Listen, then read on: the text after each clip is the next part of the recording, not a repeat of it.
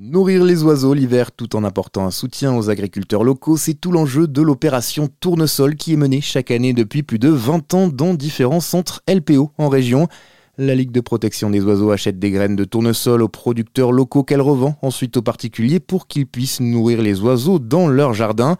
Sylviane Bondou est bénévole à la LPO en Auvergne. Elle fait partie des organisatrices de l'opération. Mais pour nourrir les oiseaux dans son jardin, encore faut-il savoir s'y prendre. D'abord, il faut pas tenir compte, si vous voulez, du calendrier, euh, que c'est l'hiver à tel jour. Euh, il faut tenir compte de la météo. Ça, c'est très important quand euh, il y a du gel prolongé, de la neige, euh, sol gelé, où la nourriture n'est plus accessible pour les oiseaux. Donc ça, c'est très important de les nourrir à ce moment-là. Ensuite, il faut euh, faire attention aux mangeoires. Donc bien les installer en hauteur, dans un endroit dégagé pour euh, éviter les prédateurs et pour surtout que pour les oiseaux les, les voient les prédateurs. Et ensuite, faire attention au mélange de graines.